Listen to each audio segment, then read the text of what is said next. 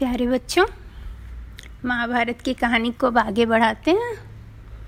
अब तक आपने सुना कि अभिमन्यु से उत्तरा की शादी विराट नगर की राजकुमारी से बात पक्की हो गई और सभी सगे संबंधियों को नौता भेज दिया गया और अभी सभी आ गए हैं वहाँ और बहुत खुशी का माहौल है।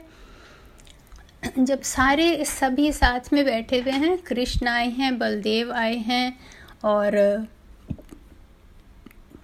अभिमन्यु आए हैं उनके साथ और द्रौपदी के वहाँ से द्रौपद आए हैं उनके पुत्रों को लेकर। तो सभी साथ में बैठे हुए हैं और बहुत अच्छा माहौल है। तो इतने में राजा द्रुपद पूछते हैं, युधिष्ठिर से, धर्मराज? युधिष्ठिर को सभी धर्मराज कहते हैं क्योंकि वो धर्म के पथ पर हमेशा चलते हैं, कभी धर्म से विचलित नहीं होते। तो वो उनसे पूछते हैं कि, धर्मराज, आगे का आपने कुछ सोचा है? अज्ञातवास भी पूरा हो गया, वनवास भी पूरा हो गया तो अब आपको राजपाट कैसे मिलेगा? कहाँ रहोगे? क्या करोगे आप? तो युधिष्ठिर बोलते हैं कि, सोचा तो हमने काफ़ी कुछ है, लेकिन अभी किसी निर्णय पे नहीं पहुँचे हैं कि क्या एग्जैक्ट करना है हमें। अगर आप सभी मिलके कोई एक गुप्त मीटिंग करें, गोष्ठी करें और उसमें आप लोग सब चर्चा करें और हम, मुझे भी कुछ कहना हो तो हम लोग भी उसमें जोड़ पाए। तो फिर वो, कोई निर्णय निकाल सकेंगे हम।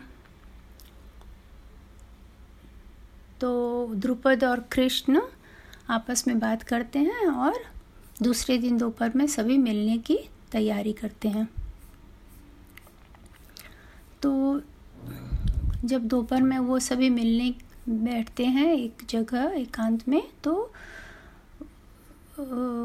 श्री कृष्ण कहते हैं कि आप सबों को पता है कि कैसे धर्मराज से जुआ खेलने की चूक हुई और उसके कारण उन्हें, उनके भाइयों को और द्रौपदी को बहुत ज़्यादा तकलीफ़ उठाना पड़ा बारह साल जंगल में, तेरहवा साल अज्ञातवास में। पर अब सब कुछ हो गया तो मेरे ख्याल से हस्तिनापुर में ये खबर भेजनी चाहिए कि इनका आधा राजपाट इन्हें लौटा दें। और वो आपस में सगे संबंधी है तो अभी झगड़ा ख़त्म कर देना चाहिए।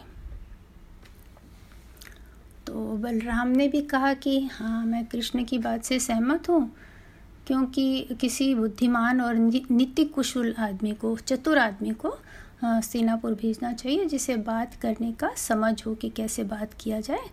और वो भीष्म पितामह से और धृतराष्ट्र जी के साथ मिलके ये संदेश पहुँचाए कि भाई युधिष्ठिर से गलती हुई थी कि उनको जुआ खेलना नहीं आता था, फिर भी शकुनी के संग खेलने बैठ गए। लेकिन बड़े लोगों को इस नादानी को क्षमा करना चाहिए और उनका राज्य उन्हें वापस दिलाने के लिए दुर्योधन से बात करना चाहिए। तो यादव वंश के ही, कृष्ण जी के ही वंश के सात्यकी भी वहाँ थे। वो ये सुन के बहुत गुस्सा हो गए। उन्होंने कहा कि आप लोग युधिष्ठिर को अपराधी सिद्ध कर रहे हैं क्या? जो गिड़गिड़ाने के लिए उनको बोल रहे हैं हम उनके पास जाके किसी को, दूत को क्योंकि युधिष्ठिर ने मेरे ख्याल से कोई अपराध नहीं किया। अगर कोई जुआ खेलने बुलाएगा या लड़ाई पे आने बुलाएगा तो एक क्षत्रिय होने के नाते आपको जाना ही पड़ेगा। तो दुष्टता तो शकुनी और दुर्योधन ने की थी। उन्होंने दो दो बार नोटा भेजा और छल कपट से पूरा लूट लिया उनको। तो मेरे ख्याल से तो सीधा धमकी देनी चाहिए कि अगर आप पांडवों के साथ न्याय नहीं करेंगे तो हम भी उनके सारे सगे संबंधी मित्र उनके साथ हैं। पर श्री कृष्ण की इच्छा नहीं थी कि अभी ऐसे गर्म वातावरण तैयार किया जाए। उनकी इच्छा थी कि बिना तनाव के काम हो जाए तो ठीक है। तो उन्होंने कहा कि देखो, हम लोग यादव वंश से हैं और हमारे साथ पांडवों का और कौरवों का सेम रिश्ता है। तो हमारे दूत तो वहाँ जा नहीं सकते यानी तो दुर्योधन तुरंत बोलेगा कि हम लोग उसके साथ अन्याय कर रहे हैं। और राजा विराट के दूत भी नहीं जा सकते हैं, क्योंकि उनसे अभी उनकी लड़ाई हुई। तो बचे द्रौप, द्रुपद जी। तो द्रुपद जी जो हैं, वो बहुत आदरणीय हैं और भीष्म पितामह और द्रोणाचार्य सब उनको बहुत आदर करते हैं और उनके साथ पढ़े हुए भी हैं द्रोणाचार्य तो। तो इसलिए मैं सोचता हूँ द्रुपद जी को अपना कोई दूध भेजना चाहिए।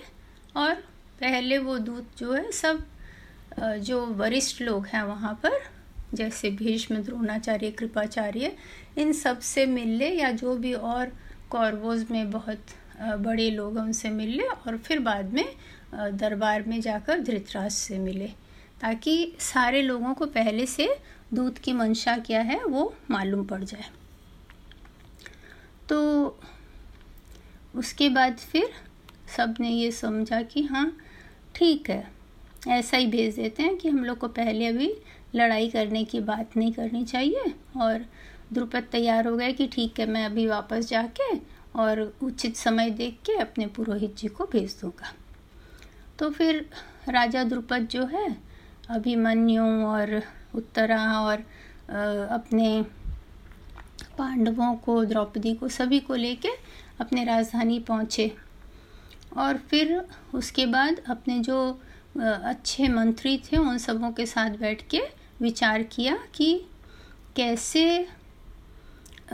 हस्तिनापुर में ये खबर भेजा जाए। उसके बाद उन्होंने अपने पुरोहित को बुलाकर और उसको समझा बुझाकर भेज दिया कि पहले जाकर विदुर जी से, द्रोणाचार्य से, भीष्म पितामह से सबसे मिलना। उसके बाद ही ये राजा के दरबार में जाकर उनसे बताना ये सब। फिर उन्होंने महाराजा द्रुपद ने अर्जुन से कहा कि श्री कृष्ण और यादव लोग हमारे साथ हैं, लेकिन फिर भी तुमको फॉर्मली एक बार उनके पास जाकर उनको युद्ध में तुम्हारा साथ देने के लिए बताना चाहिए। तो अर्जुन उनकी बात सुनकर द्वारका के लिए चल चल दिए। इधर दुर्योधन को जैसे ही पता चला कि अर्जुन कृष्ण से मिलने जा रहे हैं, दुर्योधन भी अपना बहुत तेज घोड़ा का रथ लेके और कृष्ण से मिलने निकल पड़े। और दुर्योधन और अर्जुन सभी अपने अपने मित्र राज्यों को खबर भेजे कि हम लोग जो हैं युद्ध की स्थिति में आ, आने वाली है तो आप हमारा मदद करें। तो उसमें आ, सब राज्यों को अपने साथ मिलाने की दोनों मंशा करने लगे। जब कृष्ण जी के यहाँ पहुँचे तो अर्जुन थोड़ा सा देर से पहुँचे दुर्योधन के बजाय। तो जो द्वारपाल थे उन्होंने कहा कि कृष्ण भगवान श्री कृष्ण सो रहे हैं तो आप अंदर कमरे में जाके उनकी प्रतीक्षा करें। तो दुर्योधन अंदर जाके देखे, वो सो रहे हैं। तो उन्होंने क्या किया, वहाँ पर उनके सिरहाने में एक कुर्सी रखी थी, उस पर वो बैठ गए। और जब अर्जुन आए तो अर्जुन कृष्ण के पैर के पास खड़े हो गए। कृष्ण ने आँखें खोली, सामने अर्जुन को देखे। बोले, कहो भाई, कैसे आए तो दुर्योधन डर गया। कहीं अर्जुन पहले बोल के हेल्प नहीं मांग ले कृष्ण से तो बोला, हे hey कृष्ण, मैं पहले आया हूँ आपसे सहायता मांगने के लिए।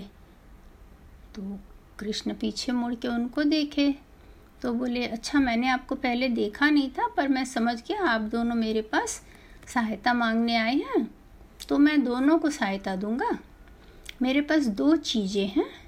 एक तो मेरी ये सेना है, नारायणी सेना, जो कि बहुत शक्तिशाली है, और जो आपके तरफ़ से, जो भी उसको लेगा, उसकी तरफ़ से वो अच्छी तरह से लड़ाई करेंगी। और दूसरे, मैं स्वयं हूँ तो मैं तो कोई भी शस्त्र को नहीं छूँगा जो भी मुझे लेना चाहे तो वो मुझे ले सकते हैं। और अर्जुन को मैंने पहले देखा, इसलिए मैं अर्जुन से पहले पूछूँगा। कि उसे क्या चाहिए? दुर्योधन बहुत डर गया कि कहीं अर्जुन सेना न मांग ले। लेकिन अर्जुन तो चतुर भी था और समझदार भी। उसने कहा, हे कृष्ण, मुझे सिर्फ़ आप चाहिए। भले ही आप निहत्ते रहो, कोई औज़ार, कोई भी आप शस्त्र न उठाओ, पर आप मेरे सारथी बन जाना। दुर्योधन बहुत खुश कि अब तो यादवों की इतनी बड़ी सेना उसको मिल जाएगी, बहुत शक्तिशाली है, अब तो वो पक्का जीत जाएगा। पर उसे ये नहीं पता था कि जिस पक्ष में श्री कृष्ण और धर्म होगा, जीत तो उसी की होगी। कृष्ण अर्जुन से पूछते हैं, तुमने मुझे क्यों चुना? मैं तो शस्त्र भी नहीं उठाऊँगा। तो अर्जुन ने कहा सिर्फ़ आपके साथ रह के अगर मैं आप जैसा बन पाऊँ तो वही बहुत है।